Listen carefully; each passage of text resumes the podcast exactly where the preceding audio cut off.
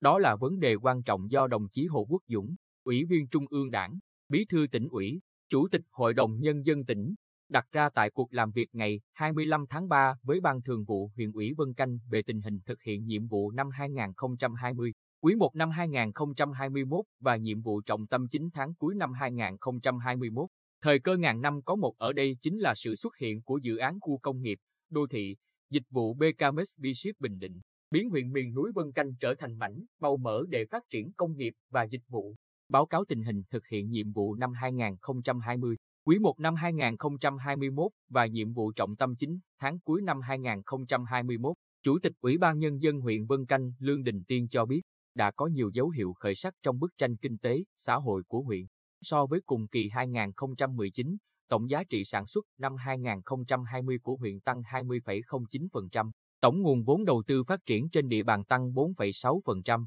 tổng thu ngân sách nhà nước trên địa bàn huyện năm 2020 hơn 86,3 tỷ đồng, đạt 141,27.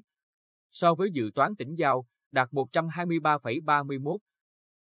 Với nghị quyết Hội đồng Nhân dân huyện, huyện đã tập trung phối hợp đẩy nhanh tiến độ giải phóng mặt bằng, tạo mọi điều kiện thuận lợi xây dựng cơ sở hạ tầng khu công nghiệp, đô thị, dịch vụ BKMS VSIP Bình Định, thành lập ban tuyên truyền, vận động các tổ chức, hộ gia đình và cá nhân bị ảnh hưởng do giải phóng mặt bằng thực hiện dự án. Cơ sở hạ tầng kinh tế xã hội tiếp tục được đầu tư, hoàn thiện, hoàn thành kéo điện lưới quốc gia cho làng Chồm, làng Cà Bông, làng Cát của xã Canh Liên, khắc phục, sửa chữa các đoạn, điểm giao thông, cầu, kè hư hỏng do các đợt bão, lũ cuối năm 2020. Ông Tiên nói, tuy nhiên, kết quả thực hiện nhiệm vụ thời gian qua vẫn còn nhiều hạn chế, yếu kém, sản xuất nông nghiệp còn gặp nhiều khó khăn, chuyển đổi cơ cấu cây trồng, vật nuôi còn nhiều hạn chế, triển khai thực hiện các tiêu chí xây dựng nông thôn mới chậm, công nghiệp, tiểu thủ công nghiệp, thương mại phát triển chưa mạnh. Công tác bồi thường giải phóng mặt bằng và tiến độ triển khai thi công ở một số dự án đầu tư còn chậm.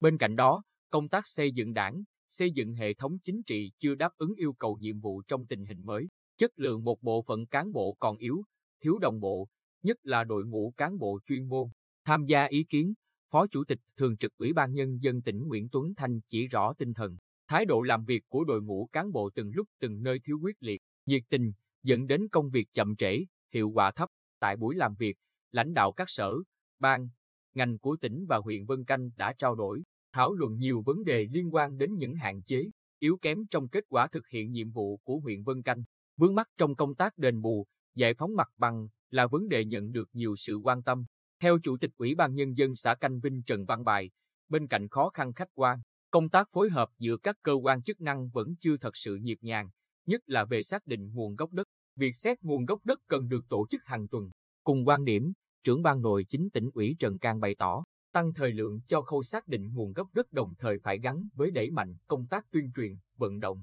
Phải làm cho người dân hiểu chính sách đền bù của nhà nước là nhất quán, và không thể nào chi trả đền bù cùng lúc cho cả ngàn hộ dân. Phát biểu kết luận, Bí thư tỉnh ủy Hồ Quốc Dũng yêu cầu cần tập trung cao độ cho công tác đền bù, giải phóng mặt bằng thực hiện dự án khu công nghiệp đô thị dịch vụ BKMS Vship Bình Định. Ủy ban Nhân dân tỉnh phải thành lập tổ công tác tăng cường hướng dẫn, hỗ trợ cho huyện Vân Canh và các xã trong quá trình giải quyết các vụ việc phức tạp, cho ý kiến đối với từng trường hợp cụ thể, không làm phát sinh điểm nóng. Bên cạnh đó, cần khẩn trương triển khai xây dựng quy hoạch phát triển cho huyện Vân Canh, cập nhật những vấn đề mới, định hướng phát triển trong giai đoạn tới. Trong đó, phải chú trọng tăng diện tích đất dành cho công nghiệp, đô thị, thương mại, giảm diện tích các loại cây trồng như keo, bạch đàn. Bí thư tỉnh ủy nhấn mạnh, cần tăng cường tối đa cho công tác quản lý đất đai. Ban thường vụ huyện ủy ban hành chỉ thị chuyên đề, xác định rõ trách nhiệm của từng cơ quan, đơn vị, xã, thị trấn trong công tác này. Về xây dựng đảng và hệ thống chính trị,